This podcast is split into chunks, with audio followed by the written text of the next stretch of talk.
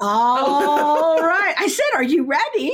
I thought we were going to play the intro. No, I don't have the intro. It's not that fancy. We're at the office. okay. Hey, everybody. Welcome to Saturday. I am Monique Duson.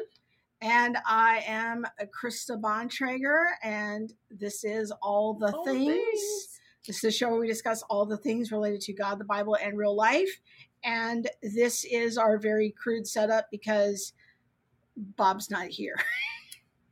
Yes, but we didn't want to be um dark, so we decided we would do an Ask Us Anything episode Yes. and The just annual Ask show Us us, Anything. show up. so yes. there's no opening, there's no sound effects, No, there's no tweet of the week, there's no nothing. we're Well- just here. but we do have questions and a lot of them. We want to thank everyone for sending those in. Uh, we are live, so we want to invite you to add your voice to the conversation. Um, we do actually will be reading the comments a lot tonight because it is an Ask Us Anything episode. Our moderators tonight are Alicia Moss and Jennifer Beidel. Yes. Hello, ladies. All right, you ready to jump in and get started? Um, sure. I don't know. you So- know, we don't have to. we we asked people so on ask me anything Mhm. last week at the end of the show Mhm. uh, we asked people to send in their questions uh, on email. We also took some on social media. Some people submitted them on instagram. So we've got some queued up here and uh, we'll look forward to seeing those. Oh this is interesting. What? There's no chat. We can't see the chat. Is it? Because it's live? No, no. I don't know. I'm not really sure. Oh, that's very unfortunate. I can So read the chat gonna- from here. All right, we're gonna have to keep toggling back and forth. I'm not sure why Restream isn't letting us see the chat. There's just a dinosaur. That's okay. No worries. No worries. All Oh, right. I want to give a shout out to the guys at Black and Blurred. Um, not Black and Blurred. Yeah, Black and Blurred um, podcast. Brandon and Daryl, I am wearing their shirt tonight. Do not partner, but expose. Yes, we do not partner with the works of the enemy, but we expose the works of the enemy. And so, thank you guys very much. All right, you ready to jump into some questions? Okay, let's do it. Let's do it. Okay, so the first question comes tonight. Let's hopefully this works. Um, this is from I, I just put initials. Okay. uh, KF. Um, I have small children. It was a, first of all, some of these questions I had to abbreviate. Y'all, you you can't write in with three paragraphs and We have- didn't give them the parameters. We only told them send in your questions. They were trying to make sure we understood the context. We always talk so about I- context. I, I had to condense it. Okay, so I have small children. I think the ages were like six and four and two or something like Oh, small. Uh-huh. small, small, small. Um, what Bible story book do you recommend? Uh, it's a good question. Um, I don't really have a particular favorite, um, but I would say this. Um, you can always start off with like a reader's version that's more simplified. I'm always a fan of getting kids into the actual Bible as Mhm. opposed to Bible storybooks and retellings.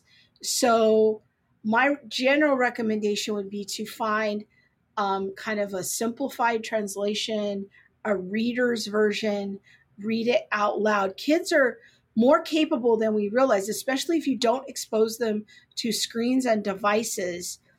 This is an this is an important skill to be able to help them develop other oral listening skills. Mhm. And so, read the Bible out loud. They should be able to listen, practice listening. You know, especially maybe not like the two year old, but but the others can listen to short sections. Uh, you can do some Bible memorization and that sort of thing. But um, yeah, I would say get a reader's version of the Bible and read that out loud.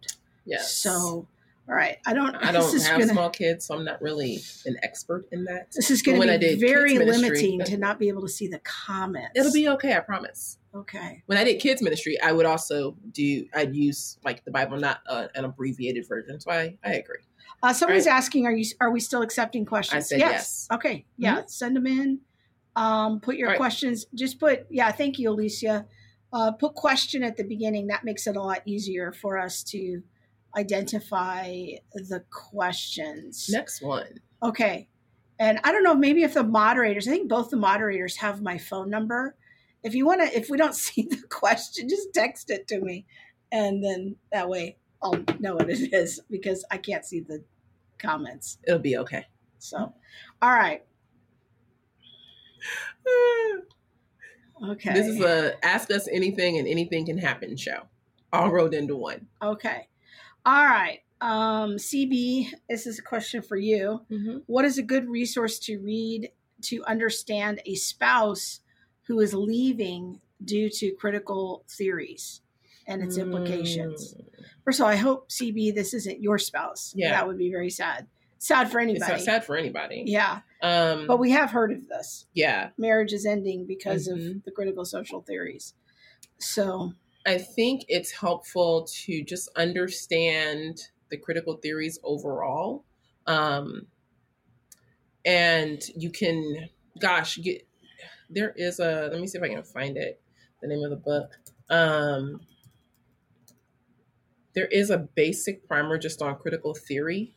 Understanding just basic critical theory, what it is, then you can apply critical theory to any um, any subcategory critical theory on race critical race theory critical critical theory on queerness or lgbtq plus critical queer theory but understanding the stark you're either with us or you're against us mentality that comes with a lot of the critical theories and especially being um, critical theory in a very postmodern context if i can think of the name of the book So what you're recommending is read a first source. Uh-huh. Like don't read a book about critical theory. In other words, like a Christian version on it. no you Go need to- go read a first source. So whether that's Critical Race Theory and Introduction by Delgado and Stefancic or you know um go go find a first source. Find a first source on Okay. critical theory because when you find the first source on critical theory, you'll be able, like I say, you'll be able to apply that to race or to any context. okay. But critical theory itself and understanding that part of of what's happening will give you the foundation for you know if it's happening in you know in relation to race or sex and gender age child whatever you have to understand what critical theory calls people to. And it's Okay. different than marxism. So you know we want to make sure that you're understanding spe- like so do you have a specific what's going on. Um i'm not seeing it here.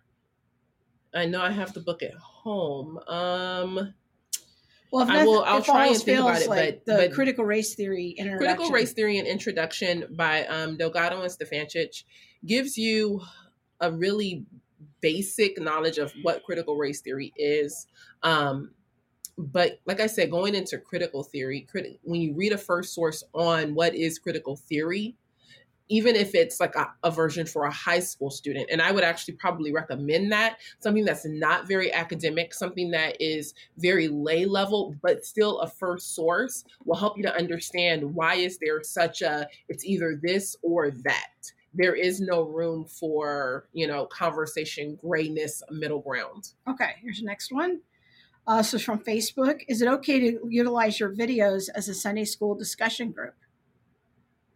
Sure. like our our our YouTube channel? youtube channel sure people do it all the time Yeah. hmm yes it kind of makes us laugh a little inside just because we're like, oh, we're on someone's big screen. Yeah, I went to um to Alaska and mentioned Melody Flynn. Hi y'all if you're watching.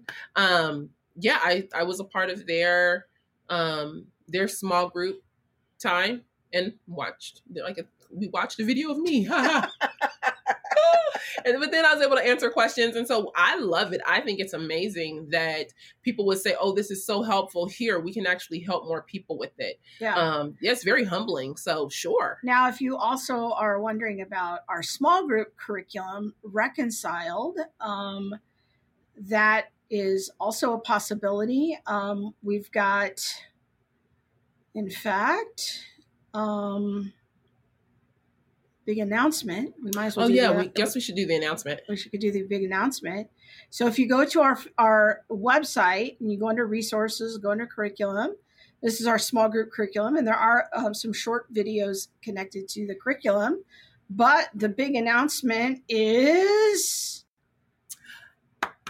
our paperback version is now available. You can buy it on YouTube, not YouTube, on Amazon. On Amazon. Yes, just Woo! go to amazon.com, type in Reconcile Monique Duson, and that will take you right to it. You guys, it has been such a thank you to all our giving la- Tuesday donors. Yeah. Yes, thank you definitely to everyone who gave to make this possible. Um, it wouldn't be here without y'all. And so I don't. We don't know how this works exactly yet because it just went live yesterday, but you can apparently get it on Prime.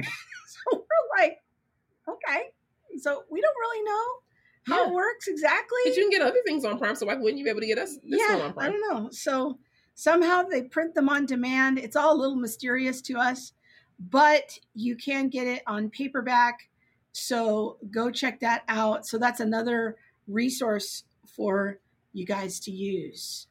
All right. Yes. Then it comes with videos. You'll be able to download or access the videos um, online and do the study. Okay. Uh uh-uh. uh Jeremy Webb wants to know if I, me, Monique, has, um, if I've repented of putting pineapple on pizza. Yet the devil is a lie. I shall live. If that is rebellion, I will live in rebellion until the day I die. I love pineapple pizza. it's just a little ongoing joke there, isn't it? So good. Yes. All right. Okay. Next question. Okay. All right. Um, we'll take one from uh, let's see. Oh, this is a good one. Okay. From Instagram. This was sent in this week. Uh, what book have you read or what book of the Bible has had a large impact on you? Go ahead. You can start. Okay. So uh, I've talked about this these books before on the show, but um, uh, probably for me, uh, one of the books that was very impactful to me in my 20s was reading the book How to Read the Bible for All It's Worth by Gordon Fee and Doug Stuart. Uh, that book is a very helpful introduction to understanding and interpreting the Bible. Um, another very good foundational book for theology is my friend Ken Samples' book, Without a Doubt, answering the 20 toughest um, faith questions, or I probably messing up the subtitle a little bit, but it's called Without a Doubt by Ken Samples. Um, that was a very helpful book to me.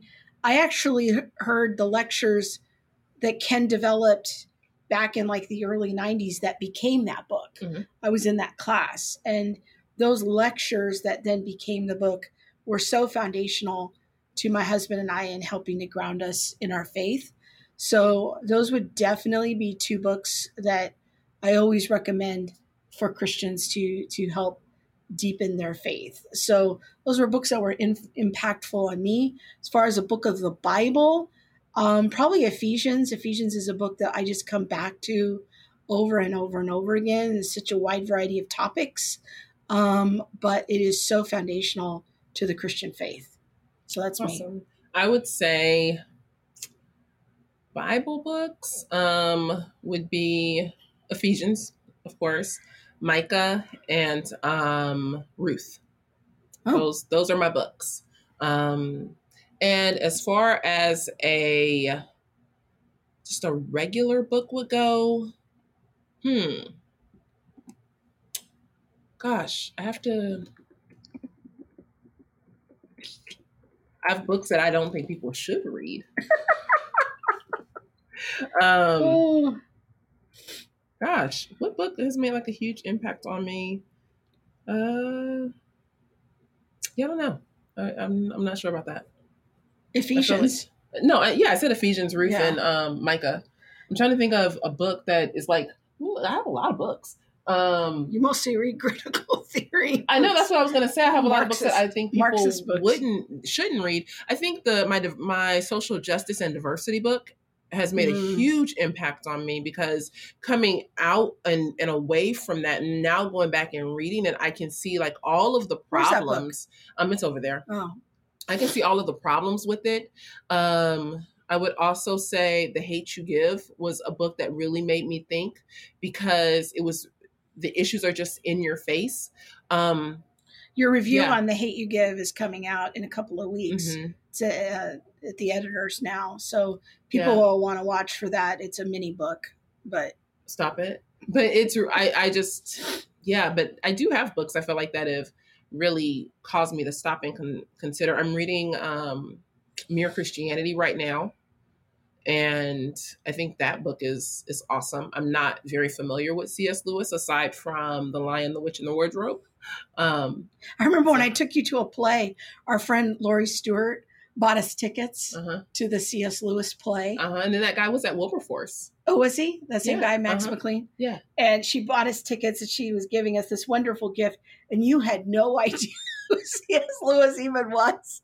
And I she knew thought- from The Lion, the Witch, and the Wardrobe. Yeah, but you really didn't know anything about like his his philosophical background or apologetics or mere Christianity or any of that. Oh no, And and she thought she was he was doing this this wonderful thing, giving us this wonderful gift, and it was a wonderful night, and and we had a lot of fun. But that was really your first introduction. Like who?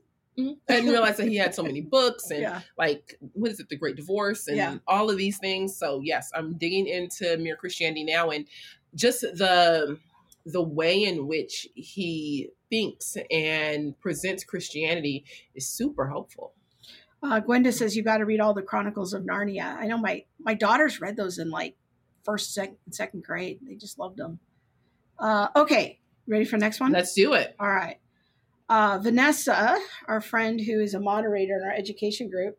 Hey, Uh, this Vanessa. is very unfortunate because Bob can't cut to another camera, and I've got something in my eye, so I'm just gonna be stuck here on camera. we with it. family girl. Just go on and handle your business. It's okay.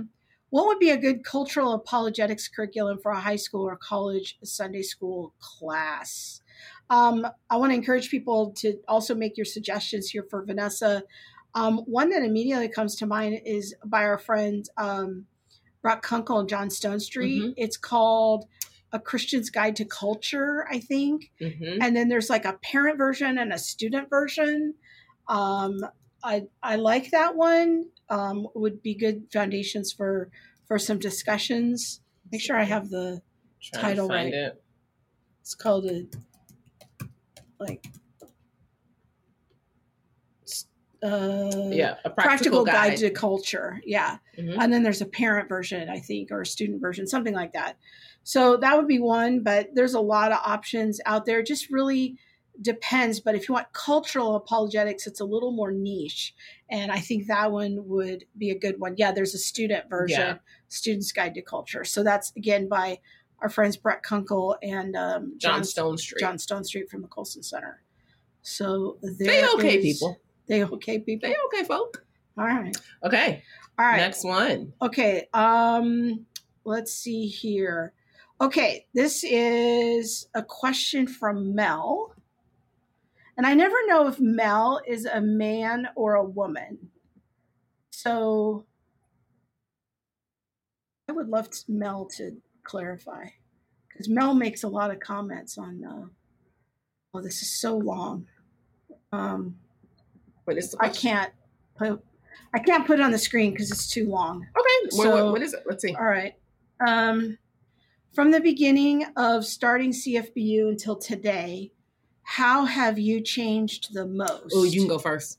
Any philosophical or methodological shifts? What was the impetuous uh, Impetus. impetus? Mel is a woman. Okay. hey. All right. Because all this all this time I've been thinking Mel is a man. I automatically thought Melanie or Melody or Oh. Melanie or something. I don't know. I, This whole time I thought Mel was a woman. I didn't know. We sit so man. close. It's- And you never shared this with me. I know because I was assuming I was in my own assumption. Don't do it. I know. I It's didn't okay. think to question. All right. From the beginning of starting of CFBU until today, where have you changed the most? Uh, definitely in my understanding and augmentation of um, history. Um, I don't know if I viewed history inadequ- inaccurately, but I definitely viewed it inadequately. Mm. Um, I just had kind of this narrow slice of history. I think since meeting Monique, it's like just added to it, you know, making that a bigger slice of the pie. So I think that has been the biggest thing for me is just learning about things like the Tulsa massacre and redlining and more details about Jim Crow laws and how Jim Crow even started. Or, yeah. Mm-hmm. Um, I knew about the Black Renaissance, but I didn't know a lot about the things that happened in the wake of Reconstruction and how Jim Crow laws arose. Um, so, you know, there were some things about Black history that I knew. I didn't know about the origin of the Black Church, um, that church in Philadelphia. So there's a, there, that for me was just a lot more information and understanding the structural things that were in place, like for redlining, for example. I didn't really have any knowledge about mm-hmm. about that. Mm-hmm. Um, in terms of information and framework, I didn't know anything about the critical theories, critical social theories, critical race theory. I for a year I stumbled around. I I didn't even understand what she believed enough to like go Google it and. and well, she's talking post our formation of C- CFBU, No, I think right. No, from the starting. I think. Well, I'm counting even the starting of our friendship. Okay. Um, because that's what ultimately led to the start of CFBU.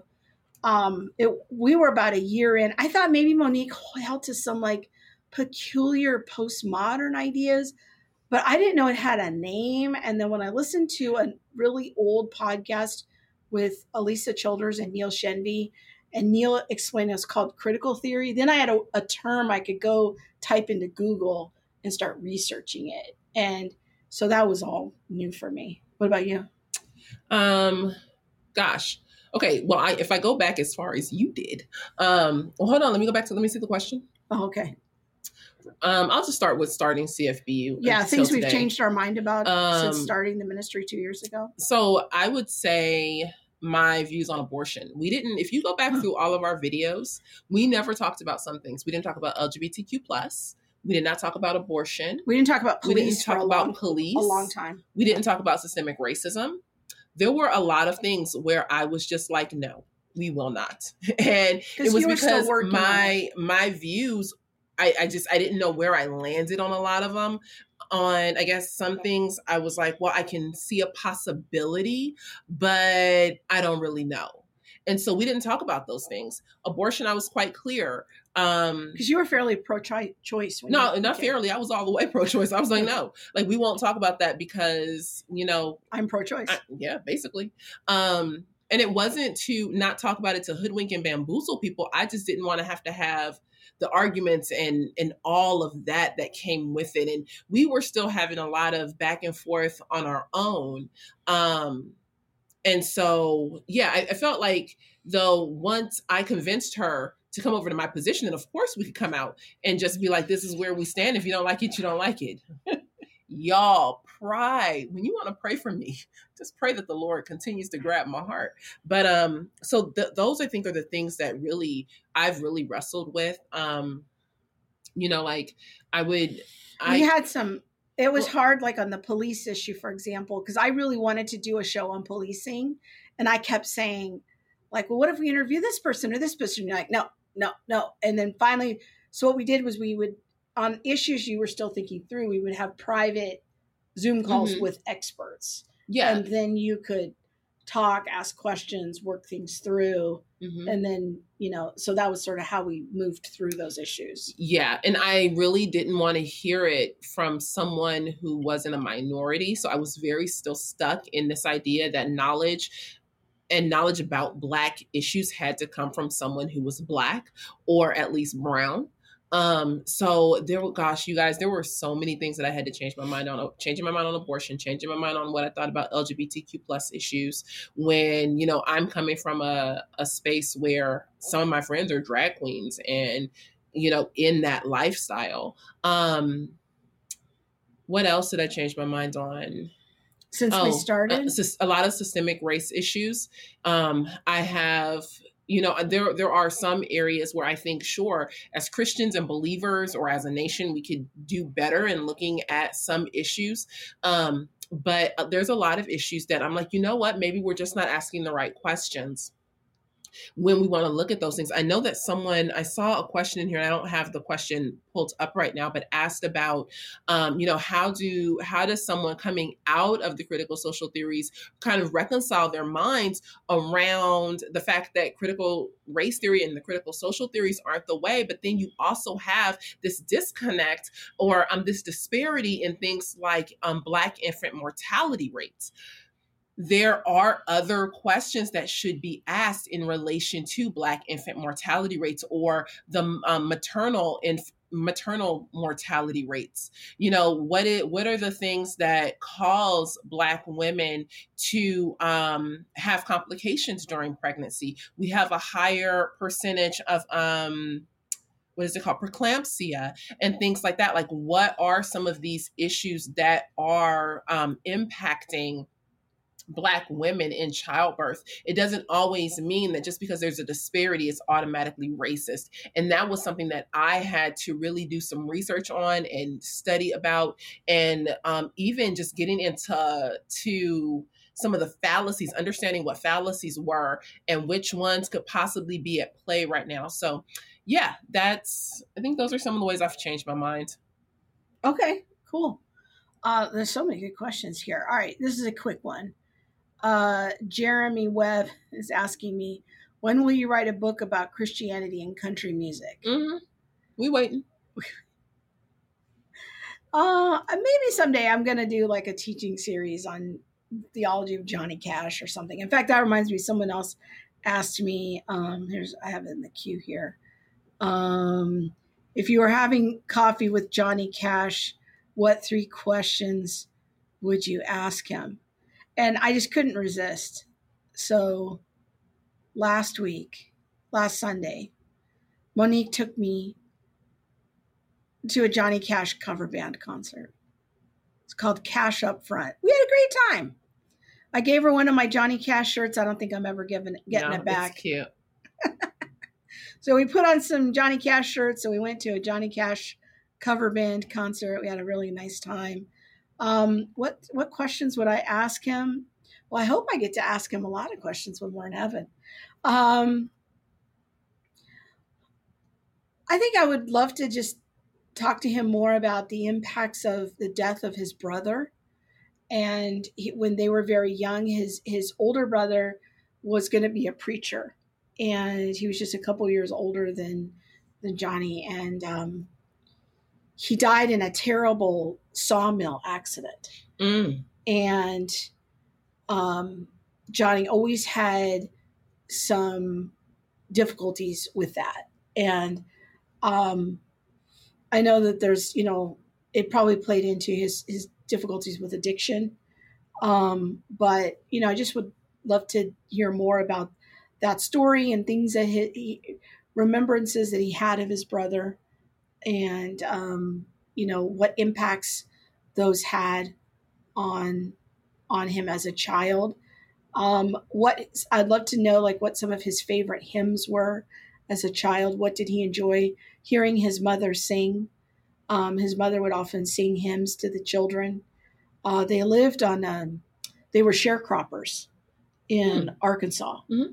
And um, he left to join the Navy or the Air Force, maybe. I think it was the Air Force um, when he was only like 17.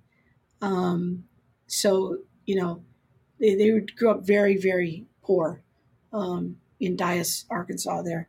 So I don't know. Those are some of the things I would just be curious um, to talk to him about. So that's that. Okay. I got questions of my own, but I'm not going to ask them. Why? All right. Because I'll just All let right. you handle that. Do you have any college recommendations? Oh, not that we can say publicly.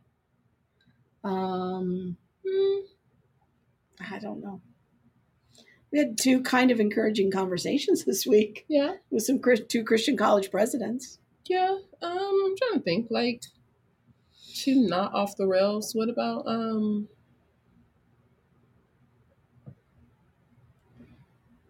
I'm not sure we can say. Is this a recommendation? I feel very leery of making a recommendation. Yeah. It's a Oh. high responsibility.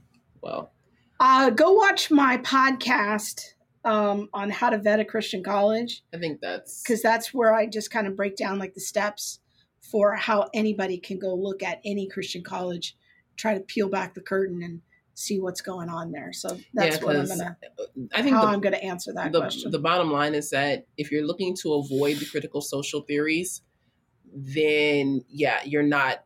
I don't think that that's a a doable. okay, let me make a right comment now. here about Hillsdale. Well, hold on, because uh, you see, you just cut me off. Look, I'm gonna chin my- All right, you tell me when I can go. um uh, yeah i don't think that if you are looking to avoid the critical social theories altogether that you'll ever get to that point. So looking understanding what you're looking for and then doing the steps in um you know how to vet a christian college will let you know probably how much the critical social theories have embedded. But trust me they are there. Okay. Okay, now I can I can have You can turn. go. All Tag, you're all right. Uh, so let's talk a minute for about Hillsdale because this always comes up. Um, first of all, the thing you have to know about Hillsdale is it is not a Christian college. Mhm. So I don't put it in the bucket of Christian colleges. So when people ask us for a recommendation of a Christian college, I don't include Hillsdale in that conversation. It's an other. It's a secular, private, Judeo Christian liberal arts education. They hire Muslims, Jews, they admit anybody. Um, there's a small honor code that you, you must follow if you're a student, but it is not a Christian college. It is a broadly classical liberal. It's basically what colleges in general were 120 to 150 years ago. Mhm. It's looking at the broad features of the liberal arts education. So when people ask me for a recommendation about Hillsdale, in my mind, that's an other. That's not a Christian college. So that one always comes up though. I want to get sister um sister McLaren. She's on the string. You see it? Yeah. Um Kristen says, I'd love to hear more about the camp Monique spoke at and how young hearts were softened to the gospel. I I cannot speak on how the young hearts were softened to the gospel because I was just as surprised as everybody else. Um gosh, it was it was a tough week. Um I think uh, I said a lot in the updates. Kevin said a lot in the updates. It the the bigger thing isn't necessarily it's not about the camp it's not about those kids it's about the generation and what many of young people many of the young people in this generation are experiencing i just wrote an article I, i'm hoping it's released soon um, for a news magazine i want to say it's called live action news um, not just talking about my experience at camp, but it's talking about the experience of what's happening in like the lives of young people. What are they being bombarded with that leads to um, a heart attitude that says, yes, I can kill my kid. Yes, I should be able to have premarital sex and, you know, with anybody when I want. Um, and, you know, there should be no consequences. So the camp overall was tough sledding just because the generation has, you know, they, they have different um, barriers, I feel like, to the gospel. They have different um, things, voices that they're listening to. And it just presents tough ground. And so we were there for a week, just, you know, wanting to share Jesus and to share what Christianity actually is. That this isn't just a, you know, I said a magic prayer and now I can go and do what I want because I have Jesus and I'm good. What does it actually mean to be a Christian? And we talked about that, um, you know, for five days. Um, gosh, the Wednesday night was one of the tough was probably the toughest night because we did our Q and A in the morning, and then that night um, we just had a lot of tough conversations. It was tough to present. Thursday morning, um, kid the kids went home Friday, so Thursday morning was really our last time. We got there on Sunday. But Thursday was our last time to really say, hey, look, you know, this is what it is. This is what it requires. And if you would like to begin a journey with the Lord, then, you know, hey, we're here to pray with you and to, you know, get you on a program for discipleship. And you can do that. But I was very clear with them and very serious Thursday morning, just of, you know, you don't, I don't want you to you know, say, hey, I want to follow Jesus out of some emotional experience. This isn't that. This is a very serious situation where you're making a choice to follow Jesus, and it means that you're going to have to leave behind some things. So you really need to think about it. And then Thursday night came around, I kept my commitment to them and went up and after Kevin spoke, um, and just offered them the opportunity, like, hey, look, if you want to, then come join me up here. Not because we're going to do some magical prayer or anything like that, but we do want to be able to capture your name um, and know who you are so that we can follow you and or follow up with you for discipleship but to say you know this is specifically what happened and what softened their hearts i'm not sure i can only attribute it and i mean no matter what i will attribute it to the power of the holy spirit because there was a lot of people who were pissed. They were not happy just with the idea that we cannot, Christianity does not allow for me to do what I want to do. And you know, in thinking about it now, I don't know that I really like blame them. I think that there is just a way in which young people are being discipled by the culture into this idea of my truth. And, you know, if it's not affirming of my truth, then it's wrong, or there is no objective truth. And then when they go to church, church doesn't teach a biblical understanding of truth. So basically, when you say there is no objective truth, you're really saying there is no God. Because Jesus says, I am the truth. He is the way, the truth, and the life. And so now to come in and say, hey, look, no, there actually is objective truth. It is very combative. And so, yeah, it, I don't know. That's kind of some of the thoughts that I've been mulling over in my head the last couple days. I've written that article. I think one thing that I think about, and this is connected to the and again, the th- situation in campus is a microcosm mm-hmm. of yeah. Of this is not a camp situation. Yeah, this is just a microcosm of the larger generational issue. But I think it's not just the the culture is discipling those children. Even within the church, we send them very confusing messages. Yes, because we always tell it, God loves you; He accepts you just the way you are. And they're like, "Great, I accept myself just the way I am." And then we say, "But you need to get saved." Because you're a sinner. No, wait, what happened to uh, God loves me just the way that I am? I think that messaging is very confusing mm-hmm. because, in an effort to want to be a version of putting on a version of love um, and saying God just accepts you the way that you are, well, in a certain kind of a sense, that's true, but there's a very real sense in which it's not true. Um, it it just no wonder the kids are confused. Mm-hmm. They're like, well, why is this woman telling me I need to get saved? The the my youth pastor says God loves me loves me and accepts me just the way that I am. I, I think that the the messaging there is very confused. I think it's very confusing. Um, I think in addition to that, saying that or not saying anything else after, you know, you need to get saved. Then what? Like you must worship and this is something that i got from you you know you must worship the correct god correctly. So this is not just about oh i got saved. Oh i said a magical prayer. Oh you know that was my day and you know then i went off and i lived my life willy-nilly and you know i just think that i'm good because I said my magical prayer. Yeah. That is not the case. We actually are called to live out a life of righteousness, of obedience. And that information was really lacking. I I had people um and not just me, but Kevin, Kevin's wife, there were people who were very upset because that information hadn't been told to them that the fact that like no in in in having a relationship with the Lord, you obey. You don't just get to do what you want, but you obey. And people like, I've been in church my whole life. I never heard this. Why you? Why are you talking to me about this? Why are you telling me this? It, it's very, it's it's worthy. At, at some point, I think people were so upset that it was like, well, I need to reject it because it's so offensive. The idea of truth is so offensive that I need to reject it. Um, I remember Bob and I went to a church briefly in the early 90s where the pastor would only present what he called the gospel part A, hmm. which is telling people that God loves you. Hmm.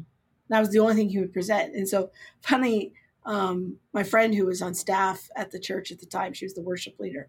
She finally asked him, like, I've noticed that you only ever tell people that God loves them. When do you tell them that they're sinners? He's like, Oh, that's the gospel part B. I only tell them that privately, but I never say that publicly. I was like, Hmm. Oh, That's the part that needs to be public. that- like, but then I could kind of make sense of the messaging. It was like, oh, he's got this kind of bifurcated, you know. Yeah. So there's so this has been an ongoing joke between my husband and I in the last thirty years of, oh, that's the gospel part A. You know, I Mhm. wonder if that pastor ever gets around to the the part B. Then you're a sinner. Yeah, the the way that the camp actually, the the organizers of the camp, what they did was they actually kind of gave us a skeleton structure, and the the structure of it was, you know, the first day we just talk about a God who creates and um, who is over everything. But the second day, before I'm talking about Jesus, before I'm talking about you know hope and all that, it is the fact that you are a sinner. Like there is no two ways about it. We can't cut it no other way. You are a sinner. Oh, wretched man that I am. You, honey, wretched. And from there, we then talk about the great hope that we have in Jesus and, you know, what does it mean to follow and obey? But you can't talk about, you know, the the true hope if you don't understand what you have been saved from. Yeah. Okay. How about a um, another question here? Okay, this is from Nancy. Uh, what's the thing that ended up making you, Monique, come completely out of critical race theory? Um I I brainwashed her. basically Aren't aren't we clear about that yet? Yes, we are. Got me out here thinking all wrong. Um, Magical brainwashing.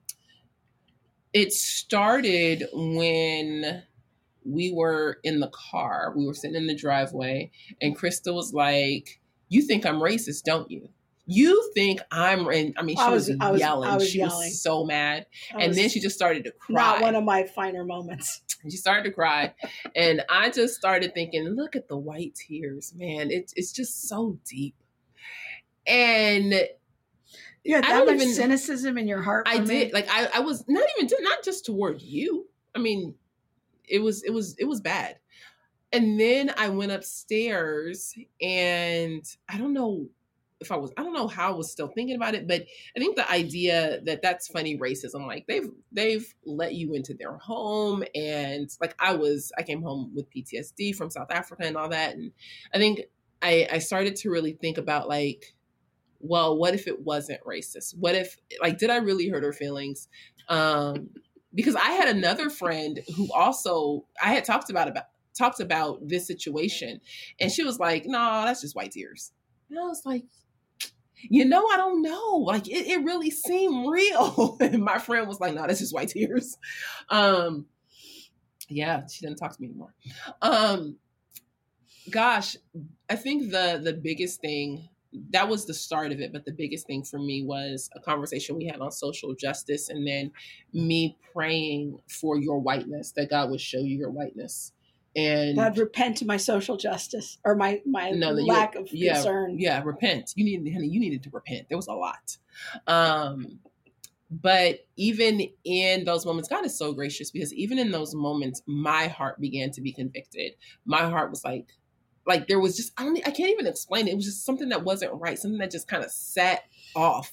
Um and I began to just ask different questions. But it was a lot of our conversations, a lot of Virgil Walker and Darrell Harrelson, Harrison, not Harrelson, Harrison. Um, listening to them, I, we would go like for drives or we would drive to her job or to the beach and now I can't get out and she has turned on some podcast that I just don't want to hear. But Virgil and Darrell. yeah, And well, and what I would say to her is, I'd say, okay, I want to play this podcast. I found it interesting, but what I would like to hear from you is, what do they say that's inaccurate? So I would invite her to tell me what do they have wrong, Mhm. and that was a great approach because then you were listening to it with an ear toward critiquing them. And I remember us listening to I don't think it was maybe the BLM episode or something. And you were like, Are you sure these people are black? And I said, Yeah, they're it's two black guys. No, And- can't be. Can't be.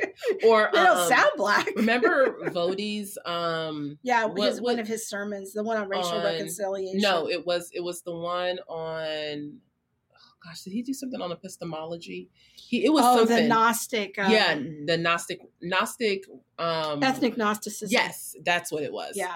And so then I would say, I, hey, I listened to this message the other day. I found this so helpful. Can I play it for you? And then you tell me where he's wrong. Like, is his biblical exegesis wrong? Are her are his insights wrong? And then we could talk about it. That that that helped. There's that. Um So, all right, we've got some. Uh, okay. Antonio wants to know how Bob and I met. Wendy. Oh gosh, so long ago. We were so young. Um, Bob and I met in the film program at Biola in 1988. Um, we met. That's that's that's deep. Um, we we old. We old for That's real. deep. Uh, I couldn't even stay out past the street lights coming on in 1988. My gosh. uh, so we uh, met each other the very first week of school. There was a thing that Biola had at that time called SOS Week. If Kristen McLaren is still on here, she knows exactly what that is. Uh, it was SOS Week, and it's this thing where they have all these activities for new students to try to get you to meet each other.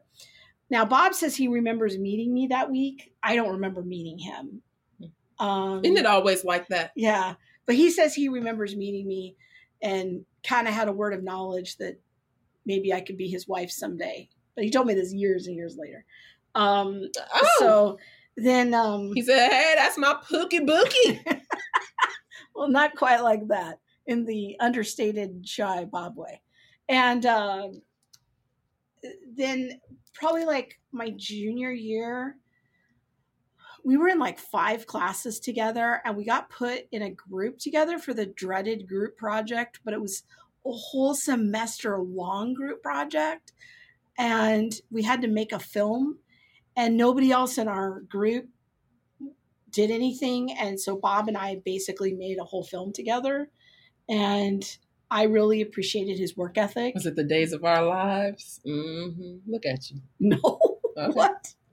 Uh, no, so we just went on all these film shoots together and talked about filmmaking and um, you know, it was like I just appreciated that he was a hard worker. He was very creative and um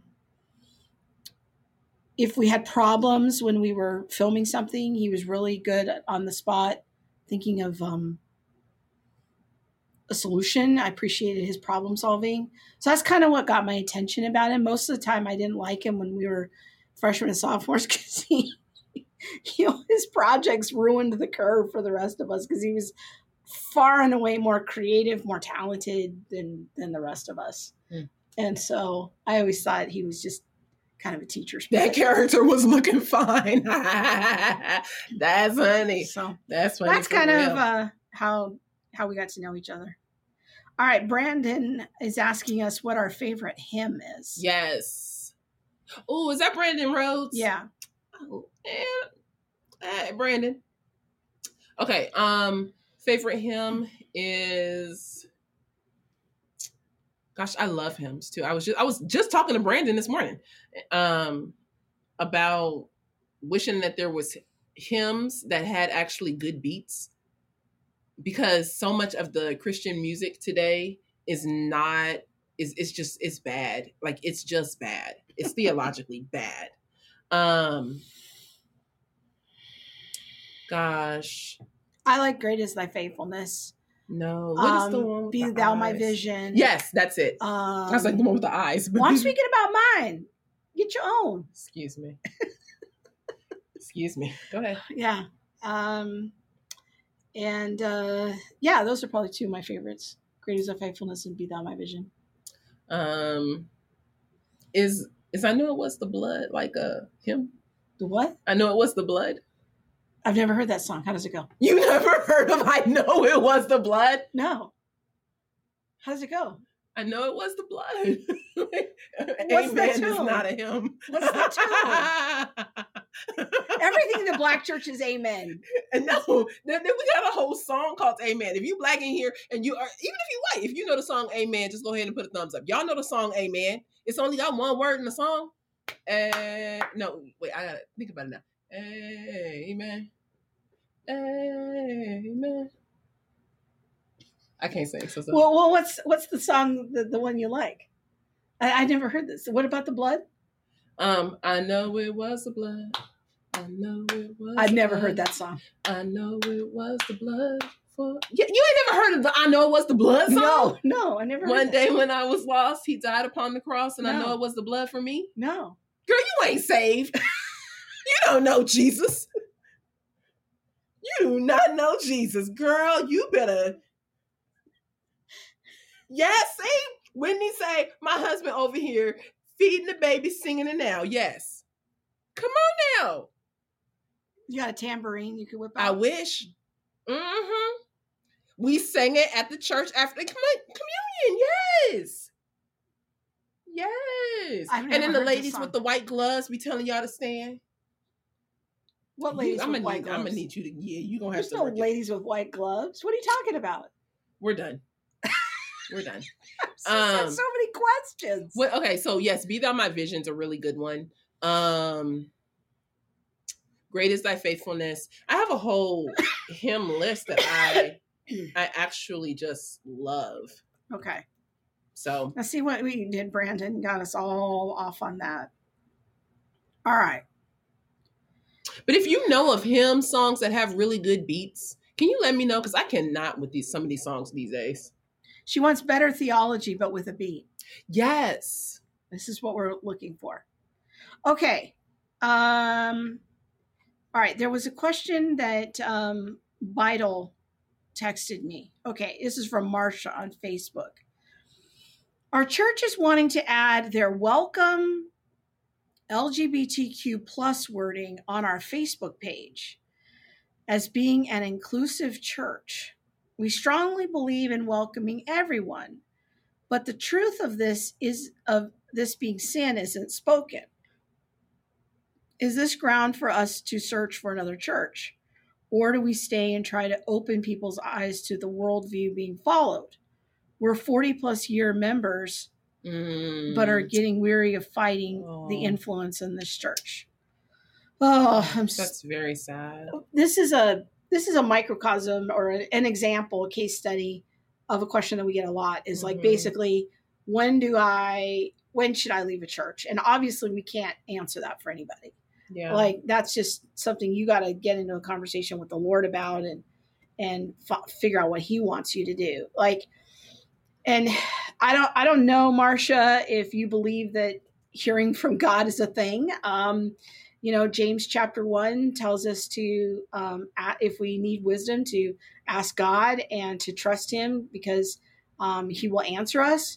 So I guess my first suggestion is to ask the Lord hmm ask the Lord for wisdom. And in our experience, the Lord tells some people to stay and fight, and the Lord tells other people to go and get fed elsewhere. hmm And it really depends on what the Lord tells you to do.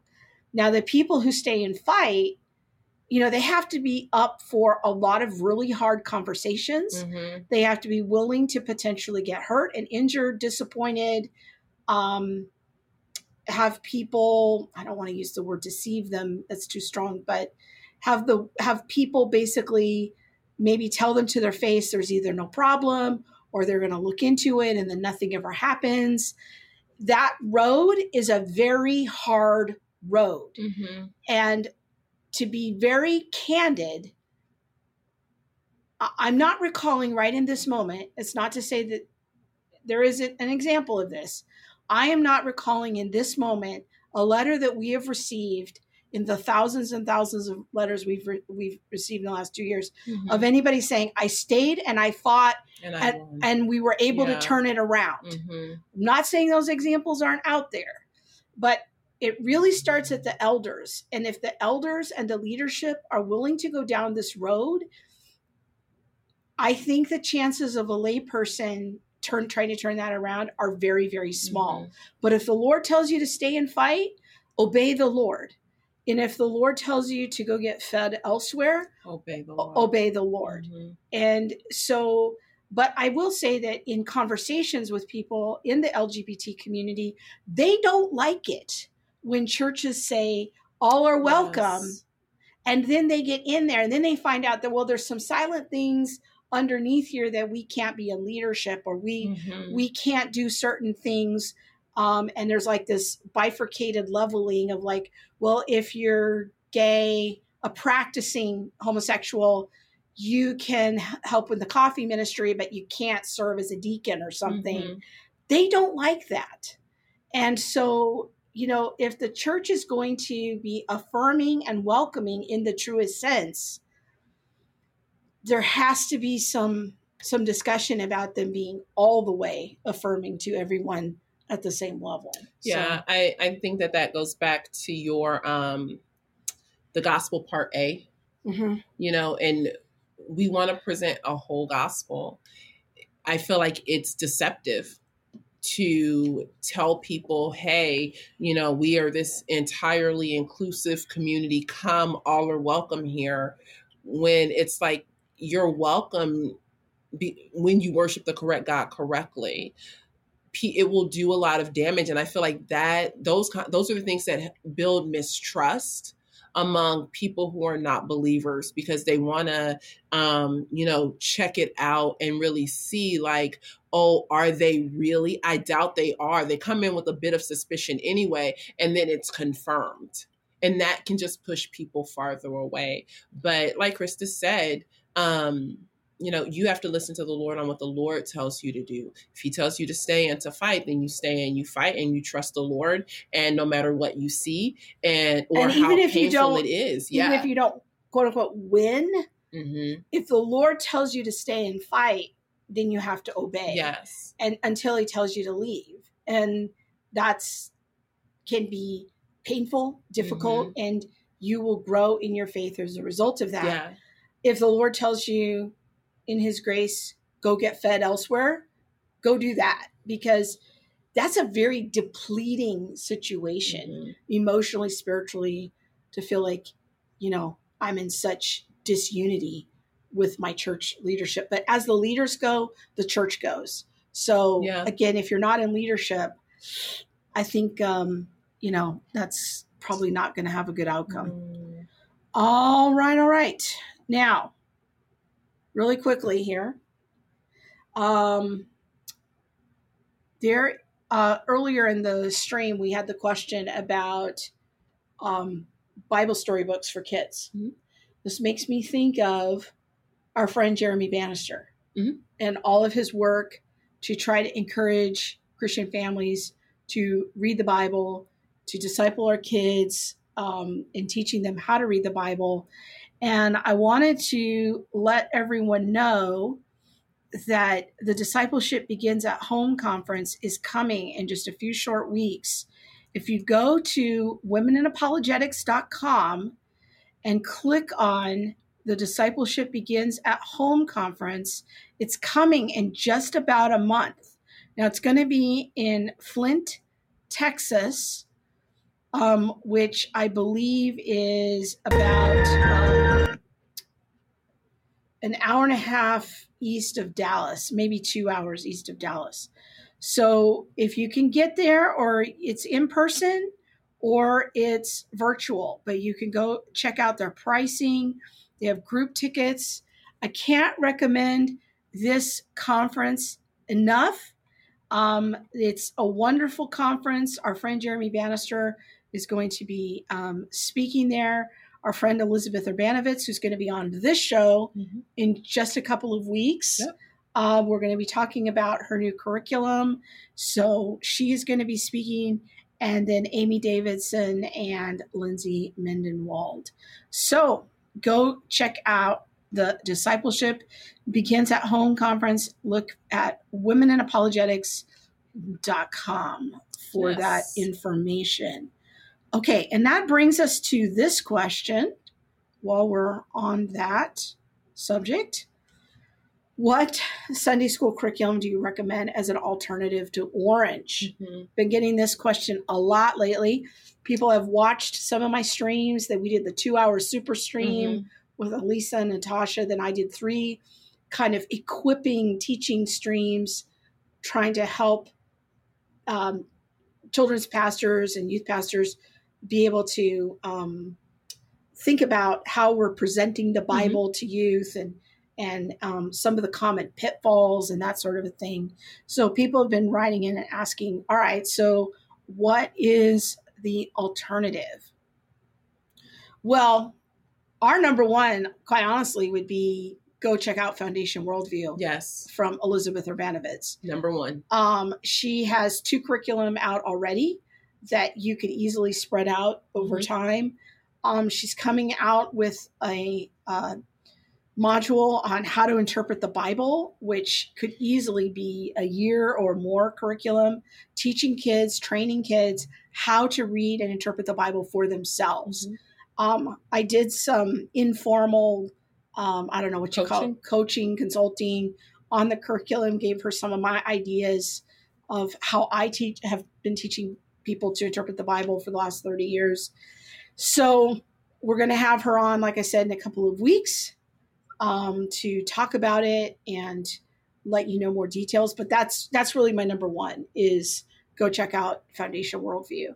Um, another one that some people have reported in that they have changed to with some good results is the Gospel Project. Ugh, I'm out of my water. Um, so that w- might be another one to check out. Um, Oh, If- That's if- mine, but I can get you, and you can drink it if you want to. but uh, if people know of more options, you can put those in the chat for us. Okay. Do you want me to run and get you one? No, it's okay. Sorry, you can drink it if you want. No, it's all I was just thinking. The germaphobe. You're just showing your germaphobeness right Yeah. here on the stream. Well, I don't want you to like choke and die, but I might mean, die. Yes. Yeah. Okay. All right. Uh, Summit has a new Sunday school curriculum out now. I didn't. Know Oh, that. okay. Okay. Cool. Good to know. Uh, All right. Amanda Jones says they're going to have a watch party for the Discipleship Begins at Home conference at her Hey. church. That's awesome. Angela Williams says she's registered. That's fantastic.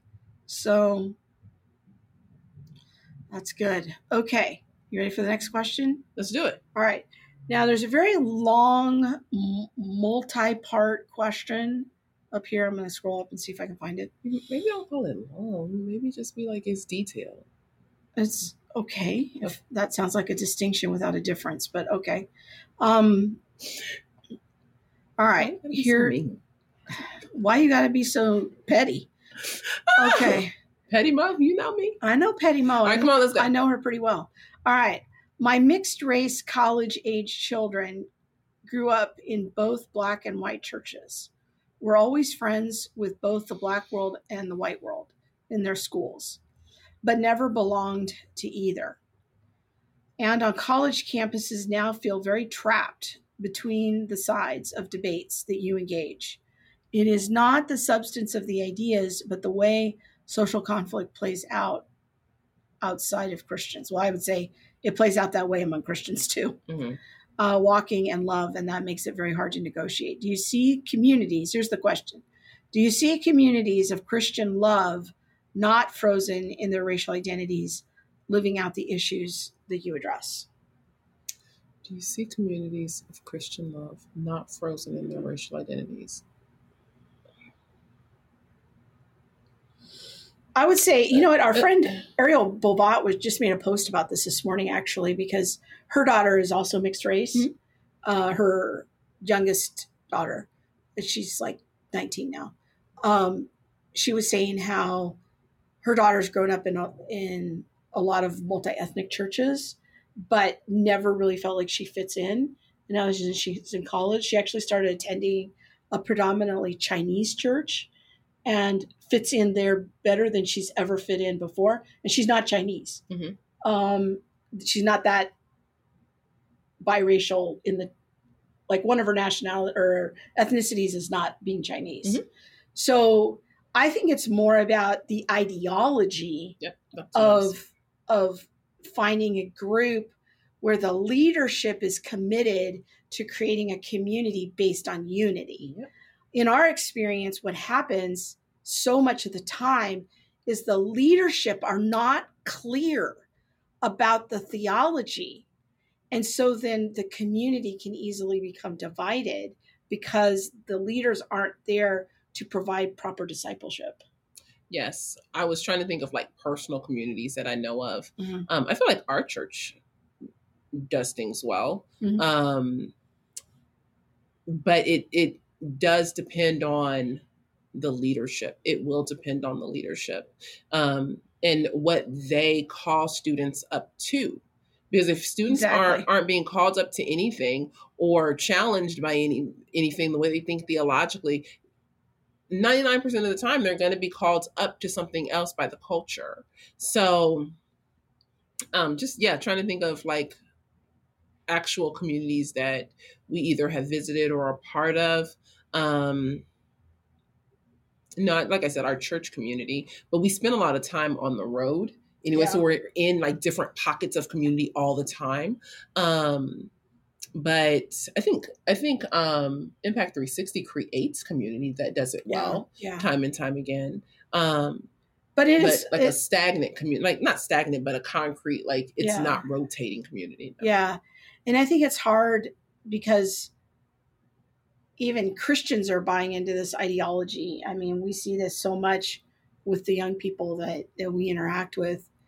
Um, it really takes, you know, the people involved to have a commitment and have clear theology about it. But yes, there are examples of Mhm. that. And yes, it does happen. And it's more on the rare side. You might have to look for it more, but I think that those things are out there. I mean, I don't know where you where your kids are going to college. There might be a Ratio Christi group there where they could meet some other um, apologetics minded friends. Um, I can't re- recommend certain other campus ministries, but I know I can recommend uh, Ratio. We can basically only recommend Ratio, Ratio Christi. Christi. So then, if you put any other college campus ministry name in there, we don't recommend it. well, we just Yeah. There's one I'm thinking about in particular that I'm Yeah. like, please don't go there. Yeah. Um, but I really wish that, you know, church leaders would have more backbone in this conversation and really begin to lead it, yeah. lead that conversation instead of, you know, Well, like- implementing cultural practices. Um, another example I can think of is our friend Marcus, who is a African American guy. He's in the, you know, he's a charismatic, but he leads a predominantly Asian church. Yeah. and he's really, um, you know, in a multi-ethnic situation, and, and he is so intentional about unity first. yes. You know, and having an appreciation for different cultures, but unity first yes. that that is the ground of our fellowship. So yeah, those those examples are definitely out there. It's just a matter of you know being whether they're in your area or you know continuing to look for that. Okay, um, Do you know when book club registrations will open? Soon as soon as a certain person sends over her day and time to the book group coordinator person. The Lord don't like ugly. He don't. But should we tell them what what book groups we're doing? Yeah, let's go. All right. Let's do it. So the first one we're going to be doing is we're going to do another round of our reconciled curriculum, uh, virtual group. So if you missed that last year, you can pick it up. Mhm. Like we said, the paperback is now on sale. So if you want to have a paper version, you can get that off Amazon. Yep. Um, but our friend Arnold Huntley is going to be leading a reconciled group. He's so cool. we him. love Arnold Yes. and um, he's going to be doing that. Uh, Jennifer Beidel, uh, who's one of our moderators tonight, is And she's on the stream. Yes, she is United Next Gen Ministry. Yes. Yes, yes. she is going to um, be leading a group on Carl Trueman's book, the abbreviated version of uh, the rise and triumph of the modern self. It's called Strange New World. Mhm. So if you really want to kind of understand, you know, what's happening in culture, um, I'm going to be reading through Carl Trueman's book. Yes, Uncle Carl. And then what what book are you doing? You're going to be leading a group this time. I am going to lead a group, and it is on the book Queer Theory, Gender Theory by Riki Wilchins. Um, if you watched our episode with Neil Shenvi, he spoke a lot about this book. And so the the natural next step in the critical social theory conversation is crit- from critical race theory it is the lgbtq plus queer theory. And so we're going to do a deep dive in reading Riki Wilchins book. Very good. Okay one last question? We can do a couple more. Okay. Um okay here's a question from sarah canfield. Should every Christian invest in theology and apologetics, or is it a calling for just some Christians? Every Christian, every Christian should invest, should take a class, should every pastor should teach some like there every church should have some kind of theology because we we are all theologians we all have thoughts on god but do you have a correct thought about god or is your thought kind of over here in willy-nilly land and you thinking you know the Lord is up there sipping on syrup and smoking rainbows. Like you need to know what the Lord, you know, what he says and what your response is to a very holy God. Um and I can tell you that if you want to offer a buffer or a boundary not saying that it's going to be perfect not saying that there aren't going to be exceptions but you want to put a buffer or a boundary around your children teach them apologetics and get them embedded in theology to understand what the word of god is saying in context and why it does not jam or mesh with what the world is offering or saying to them. I wish i would have known about um theology proper like true theology true apologetics as someone who came into the church at 16 because I think that could have helped me out so much further than being a full grown human person now and having to learn a lot of these things. Noticing the camera inequity here. I'm like way over here on the We decenter in whiteness tonight, boo. okay. We don't have Bob here to keep us even. No, I'm just playing. Here, scoot over. No, it, uh, no, I, I think yeah, you bring a good word there, and, and just how far you've come in your journey. I mean, when you first came to to stay with us, you didn't you'd never really heard of apologetics that much. You didn't really know what it was, and um, you know, I think that it. When I think about it, I think about um, Matthew 28, 19 and 20. It says, therefore, you know, go into all the earth and, and preach the gospel and disciple the nations. The way I understand that is that that is the obligation of every Christian disciple. Mm-hmm that is not a special spiritual gift for a few. That is a the obligation of of what every Holy Spirit filled, born again Christian ought to do. Yeah. Is know how to share our faith, know how to evangelize. In the last class that I taught on um, man, sin, salvation, one of the projects I had my students do was write out the gospel, and that turned out to be even a little bit more complicated than they thought mm-hmm. of how they would share it. So being prepared to share the gospel. Now, apologetics is a tool that you use in sharing the gospel. Mm-hmm. So as people raise objections, you want to know some basics of how to answer common objections. So when we look at, you know, um, uh, you know, the book of Peter, when it talks about um, being having being ready uh, to give a hope to give a reason for the hope that is in you. Again i see that as the, uh, a command to every christian every every loyal christian disciple. Now are there people who have the spiritual gift of evangelism? Absolutely. But um, i think the, the point of having the gift of evangelism is that those are the people who equip and train the rest of us to do better and when I look at um, my old boss, uh, Dr. Hugh Ross, he is the most naturally gifted evangelist I've ever known besides my grandfather.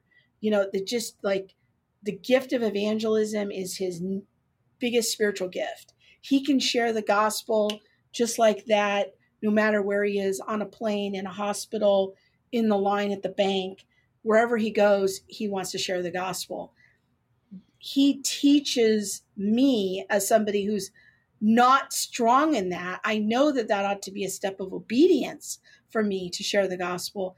and I can equip and train myself. But somebody like Hugh Ross equips me to be a better Mhm. evangelist. Someone like my grandfather, through his inspiration and example, taught me to have that awareness uh, uh, for the unbeliever. So that's kind of how I see those things. Now, did you want to add to that? No, I was just gonna say, um, in relation, in regards to you know the idea of having your students write out the gospel and sharing the gospel and things like that. Like it's difficult for us too, and I'm glad you said that. Like it isn't always easy. You know, I um, you know, in, in thinking of like sharing the gospel, I'm like, can I write it down first? Can I like make all my points? Can I like you know have a little step process? And so, One of the things I I, think- I, appreciate about my husband's example is he did that. mhm. Yeah, a few Yeah. years ago, he really made an effort to memorize his gospel presentation, and he would practice it, and and then he would share it with people, and so yeah, there's value value in that definitely. Yeah. definitely. Um, okay. Next question is good apologetics teaching materials for a preteen. We have used Tiny Theologian, but seems too young for my oldest. I my I don't know how your oldest is, but um, I would recommend like Jim Wallace's um, materials. Um, he's got some good stuff. There's uh, Lee Strobel has some good stuff Mhm. for youth. I just ordered Jim's So- book. Um, and Jim's got stuff for kids, and then he and then his other books like Cold Case Christianity or the one about the Creator, um, God's Fingerprint, or I forget what it's called. Um, it easily a high schooler could Mhm. could read through those, um, possibly even a middle schooler if they're really like God's just sort of wired them in that that way. Definitely, they could. So, Um, all right. Mel. All right. What do you see? What do you foresee for the church in the next 10 years? What's currently up in the air that people need to realize now to course correct? Oh, boy. Yeah, um, I will start out right. by saying um, it, it depends on what the church does today. Whether we choose obedience in in relation to God's word, despite what the culture says and how we might be mocked and mimicked, or if we continue to send down our people into the culture to bring up little pieces of, of culture as our remedy for some of the issues we're seeing in the church. Um, I am not hopeful. This is me, Monique speaking. I'm not speaking for Krista. Um, I am not hopeful that the church will have a very positive trajectory if we continue to live off of a diet that is um, set up by the culture. If we continue to eat the culture's food, to like eat their eat their norms, if we eat the way their ways of thinking, if we continue to do that in an effort to um, be seeker friendly or to be accepted or to let you know certain demographics and people know that hey we, we're inclusive it's not going to go well for us. We need to turn around. We need to course correct. Um, things that we need to be keeping our eye out for is um, queer theory in our churches so we've already hit on that a little bit looking at In um, evangelical in churches. evangelical churches yes Yeah. um, but I feel like in, in church in general, like well, it's already there in Yeah. mainline churches, but I think that people are not prepared because most Christians still think that critical race theory is actually a conversation about race and racism. It's not. It's not. it's not. And we've been saying this for two years, um, or three years. Yeah. Um, another thing, so you have you have the the acceptance of you know the critical social theories, but critical queer theory I think is the next thing. So critical, you have critical legal studies, critical race theory, critical queer theory, or LGBTQ plus. Like these are some of the the train the cars on this long train.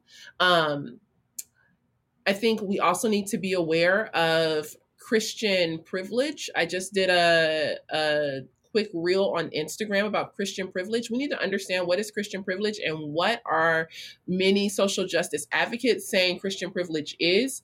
I um, I read an article that compared Christians to um, Nazis and kind That of was in your uh, diversity. it's in my book. diversity book, but Yeah. it looks at how are Christians and Nazis basically on the same the same plane and participating in much of the same ways. So I think we need to to be consi- considering you know that in our minds. Another thing we need to be looking at is um, ageism within our churches and how will that play out? How will that be incorporated into our our larger society first? Because it always pops up in the larger society but then how will that trickle potentially? How could it trickle into church? Um and ageism being you know the way we treat the elderly and things like that but also the way that we treat the the young and vulnerable each side being vulnerable for different reasons. Um considering things like minor attracted persons and all of that. What is what's happening in culture because what I continue to see is that many churches send people, you know, if we're supposed to be the light on the city, the light on the hill for, you know, the rest of the world to be able to see what I'm seeing, me, not Krista. I'm seeing many churches send people down into culture instead of allowing their light to shine, the light of the gospel, the light of truth to shine, we're going into culture and we're picking up these pieces of culture and saying, here, this can this can fix our problems up here, instead of allowing the word of God to do that. So that's come, some of what I see. I think what I see is um, from a cultural standpoint, Christians are going to start to be to stand out more. Like it's going to be weird to be married to one person of the opposite sex, mm-hmm. to have children, to work hard. These are all things that are going to start to make you be weird.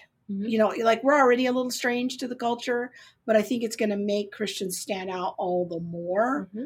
And so I think that that is going to have a certain alienating effect, um, more so from us, between us and the culture um, that we are the people who are for life and for natural life and and natural reproduction and all of that.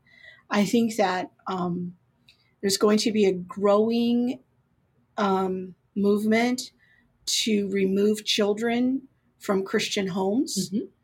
I think that there's going to be a growing uh, movement where schools, public education, unless public education gets demonopolized and things revert to the local level more, if things stay the way that they are and, and public education stays um, federally centric and it's controlled by the federal government and the teacher unions, I think that probably what's going to happen is that the school is going to shift to be the center of the child's world away from the parents and that teachers will be seen as more authoritative about what's best what's in the best interest of the child. And so i think that uh, teaching a child um, christianity being from a traditional family these are going to start to be seen as child abuse. And we're going to start to see more and more removals of children from christian parents. Um, i think that there's going to be um, a continued increase of this is something we haven't talked about yet, but I've done a fair amount of research on of ESGs. And you can go look up what that is because the acronym is escaping me right now. But ESGs is like this new way of investing that I think that our money is going to start to be tied more and more to a global economy. Mm-hmm. And that will be tied to how we are able to exchange money, get home loans. But this is a theory. This I wouldn't, um, you know, die for this. But I, I've wondered if maybe the future is going to be um, attaching uh, if you don't cooperate with these esgs that there's going to be difficulty in being able to do some transactions in our our money and our finances. And um, so it's it's going to get complicated. Um, I, so those are some things that I think churches would do well to help people um, think about more local controlled um, education options, more local controlled food options, mm-hmm. um, and investing more locally in our communities, in community renewal, on transforming communities according to biblical principles in the traditional family. So, um, can, Marsha wants to know if you can explain what is apologetics. Yeah, apologetics comes from the Greek word apologia, which means um, it's a it's a courtroom term, which means to give a defense or to, to give reasons, and so it's the idea that Christians ought to be able to give reasons for what they believe and why they believe it. Yeah, uh, Mel says homesteading is going to get lit. I I do think that that could be something that uh, the the homesteading movement seems to be on the rise, and I'm seeing some Christians tying that back to Genesis one and two, and getting people closer in a more closer connection with the land. Um, that could be interesting to see the massive relocation that's happening now with people changing states. Many people are intentionally leaving urban areas, which makes me wonder what the impact of that will be on churches in the mm-hmm. in the next 10 or so years. Um so yeah. Pastors better get a vision and a plan. I'm telling you. Yeah. So Gwenda said is, is ESG is that the social credit score thing. Yeah, yeah. That's kind of what the Chinese are already experiencing. So, all right, you want to do one more? okay, wanna... sure. I don't see any. I got one more in the queue here. We all can right. do from. Um, so, contemplative prayer, helpful or new age trash? You have any thoughts about contemplative prayer? Um, You know, I feel like that was something that I was learning in my spiritual foundation class mm. at um, one of the one of the seminaries you were at. I've only been to two. Stop it. She's oh, collecting dirty, them. just dirty. Um, but in in learning it, it in my my spiritual formation class, um, my teacher was like, not my teacher, but the the person who was it was part of a broader class. And so we had a side teacher who was specifically on the spiritual formation side. But um yeah she was like low-key woke. And so then i just kind of threw it all out. So i haven't really thought about it since actually. So we have a friend who's really into the whole dallas willard part of contemplative prayer. Um, and i've asked her this question a couple of times now and she listened to our podcast. She might be a little bit hoping we would have uh, looped her in on this uh, answer.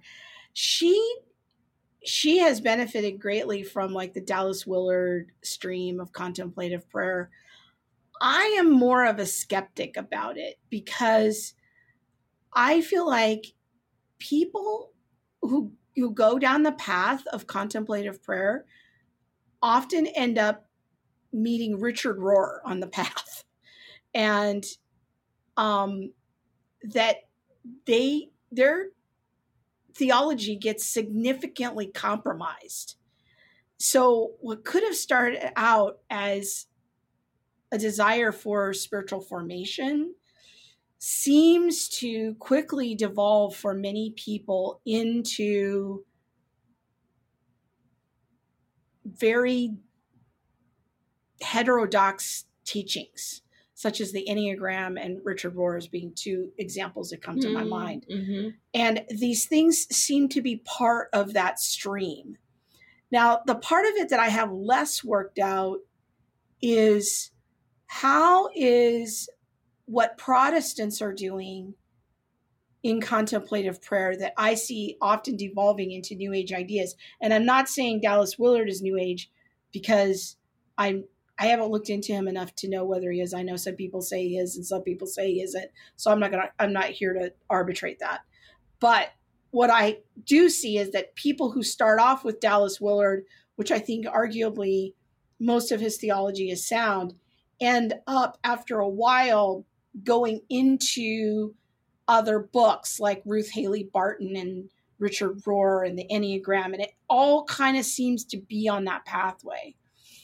What I'm mm-hmm. less I, I have less understanding about and less clarity about is how that stream is different than what Christians have historically done on prayer. Like when I talk to my Eastern Orthodox friends about contemplative prayer, they seem to have a different way of doing it and a different focus and they don't seem to get mixed up with all of this other stuff that Protestants do. And so uh, that part of it for me is just unclear. That's why I've never commented on it publicly because it, for me it's just a it's a bunch of question marks and I got a lot of skepticism on this side of the equation, but I got a lot of question marks over here because I just don't know how it works. But the whole empty yourself kind of part and all of that, you would say is like not from God. Yeah, I, like that's the Yeah. part I think that you know when you're you have to, when you're getting your well, okay. Somebody's don't- yeah. saying contemplative prayer links you to finding your divine center. I don't think all of it does. I think that some of it does, and that's why I'm hesitant to to characterize all things that fall under that umbrella one way. well maybe it's So- because there's maybe people are using the same word for different things. that and that's what i'm starting to wonder too is that everything on this side of the equation with richard rohr the enneagram ruth haley barton and all of those people in that stream that stuff to me is way more theologically sketchy. Hmm but then there's other things that my eastern orthodox friends talk about. They also call it contemplative prayer but it seems to be different than what these people call contemplative prayer and i haven't looked into it enough to know the difference in a granular detailed way. So i'm hesitant to, to say all contemplative prayer is new age trash. I think some of it leads to and can become an open door to new age ideas and thought patterns and stuff. But i don't know enough about what they're doing in the eastern tradition to be able to say oh yeah that's new age trash too Mm, you know hmm just because it goes by the same name so Yeah, I'm not sure. I, all I know is when it came about at the one seminary that I was at, I was like, "Well, this I don't, I don't know about. I, it didn't seem right. It didn't sit right with me." yeah and i mean i'm much more of a fan of things that are more tried and true you know like scripture reading um Yeah, Prayer. What I'm just saying. Mhm. you know informed prayer bible bible reading um i think that there's needs to be you know um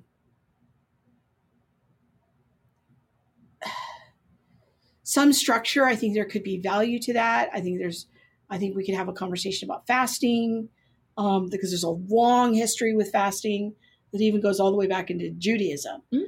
And so i mean we could talk about that i mean i think that there's some things that we can talk about it's not all new age trash but i think that some people are getting to the point where it's so demonized that you can't even talk about it without people having a knee jerk reaction But I think that of it's all it's just all trash. that's the way that justice is right now. Yeah. That's the whole social justice movement conversation. I just think that you t- when you take words and people use it for different meanings according to them, then it can get demonized by either side. Yeah. So, and I think that, you know, there's just a lot of. I, I'm not a fan of. Um, definitely not a fan of Richard Rohr and all of that. So, if that's what we're talking about when we talk about contemplative prayer, I'd say, yeah, I'd, not for that. So, You sure? yeah. All right. Uh, what are your thoughts about the Orthodox Church? Um,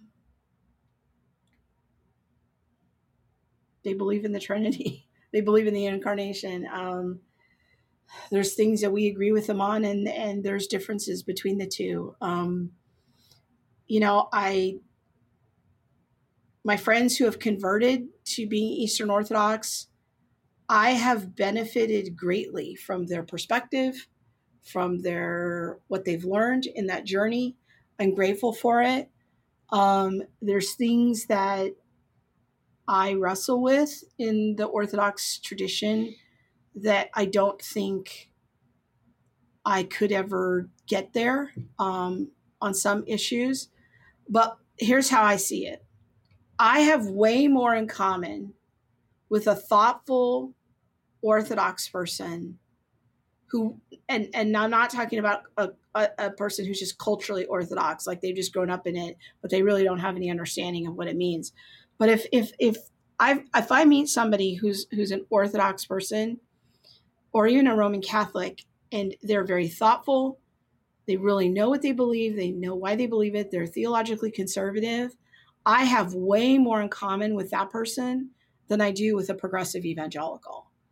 And if all the churches in my my town were corrupt with progressive ideology, but the Orthodox Church and the Orthodox priest at that parish was still theologically conservative, I would probably go join that church um, because I, I, have way more in common um, with them than I do with progressive evangelicals. Mm-hmm. That's that's my thought about it. I've been talking with um, Abuna Anthony a couple times. He is um, Coptic from the Coptic tradition. That those conversations were extremely helpful on justice and just understanding um, you know when we leave this you know protestantism or evangelicalism whatever you want to call it and, and look at another tradition what were their thoughts about um, justice? How did some of the early church tradition tr- early church traditions look at um, issues of justice and things like that? That was helpful for me in coming out of critical race theory. Yeah all so right. if you want to see other perspectives on contemplative prayer from somebody who has it, you know, got some sharper opinions about it, you can go visit my friend Marcia Montenegro. Um, she's done a lot of writings on it. I, I just, it's just not something I have worked out to that granular level of like, here's my view on it. Here's, here's exactly what I'm thinking about it. Okay. So, you know. You don't at. have to have a view on everything. I know I can't. Girl, be free. I can't. Be free, boo. Yeah. Okay, it is time for us to go. We need to go get ice cream. You promised me ice cream. Okay. There will be ice cream. There will be ice cream today, and maybe a taco. All right. All right, friends. We will see you in two weeks. We're going to be dark next Saturday. Going um, to Summit Ministries this week. Yes. Sometime this week. Yeah. We will be at Summit Ministries. So if you have children there, tell them to come say hi. So we want to thank you for your support. It makes yes. this podcast possible. And we will see you in two weeks with, I think, a conversation with Elizabeth. Elizabeth Urbanowicz. Yes. All right, guys. Bye. Thanks. Thanks for listening to All the Things. Be sure to subscribe to our website at allthingshow.com and find us on YouTube, Facebook, Instagram, or wherever you stream your podcast. Be sure to hit that subscribe button and the bell so you'll receive alerts when we post new shows. We'll see you next week.